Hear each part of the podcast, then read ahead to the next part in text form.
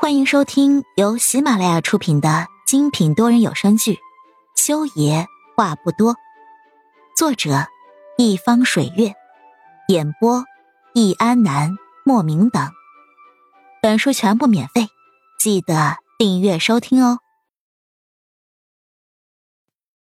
第三十三集，裴木修的动作缓慢，但是何眼清楚，那是不带感情的缓慢。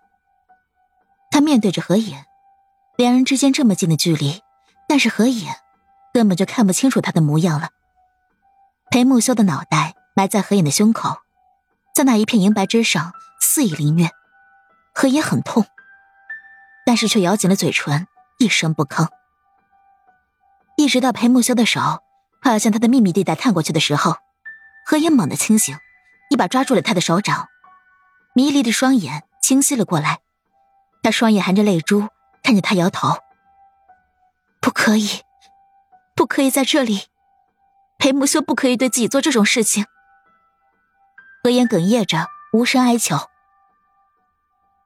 裴木修看着面前的女人，他的双臂搂着何言，从他面前巨大的镜子里，他可以看到何言的后背，纤细而脆弱的后背，仿佛不堪一折的垂柳，本来应该是洁白一片，没有半点瑕疵的。但是因为自己刚才的鲁莽，何影的后背在镜子上磨红了，有些地方青紫，甚至可以看到血迹。又嫩又小的女人，何影是他抱过的最最小巧的女人。曾经，曾经他跟他一起躺在床上，他依偎在他的胸口，他就像是一床被子一样的把他裹住。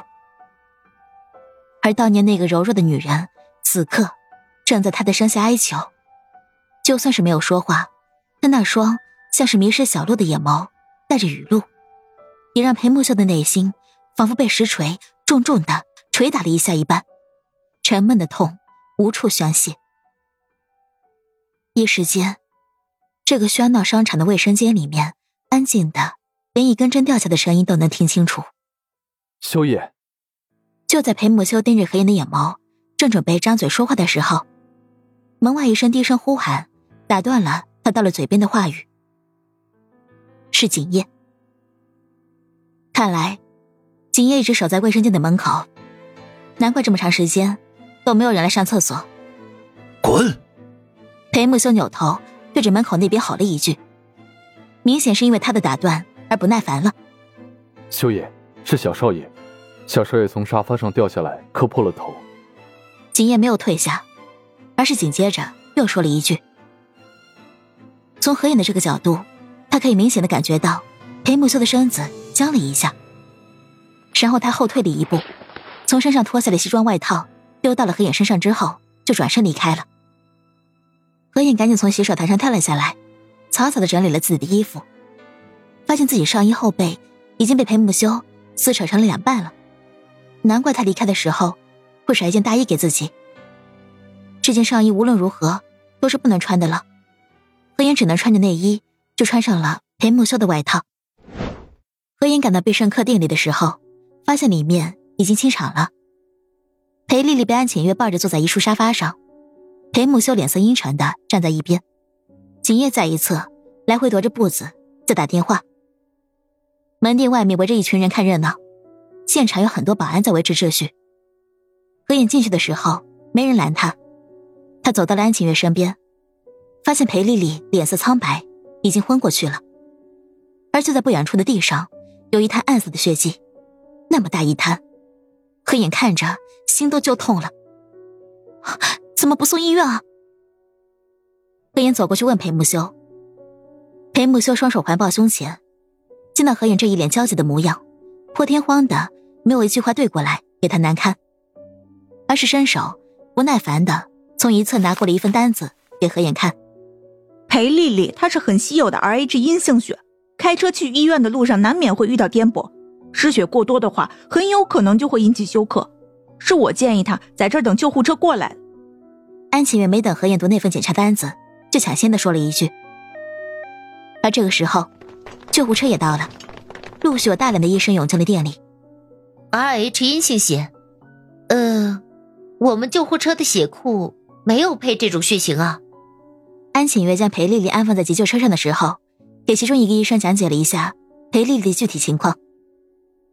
其中一个医生听到裴丽丽的血型后，都惊呆了，看见安浅月。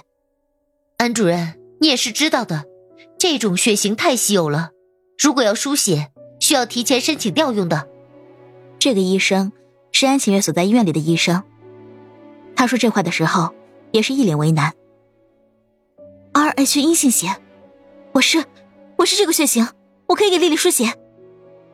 何影刚才太着急了。所以在安浅月第一次说裴丽丽血型的时候，他没反应过来。现在听到这个医生的话，立刻惊醒了过来，举着手臂走了过去。我是这个血型，我可以输血给他。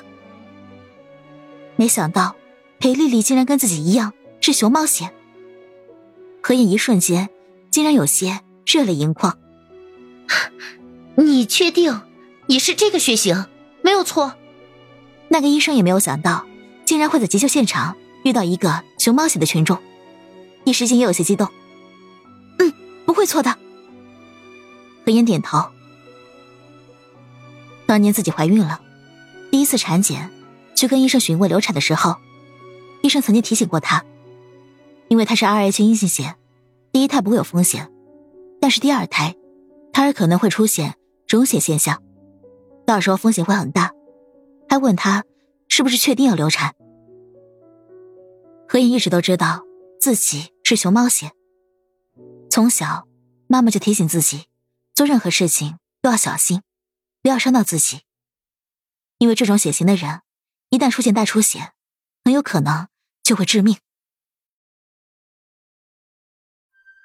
亲爱的听众朋友们，本集已播讲完毕，下集精彩继续，别忘记订阅哦。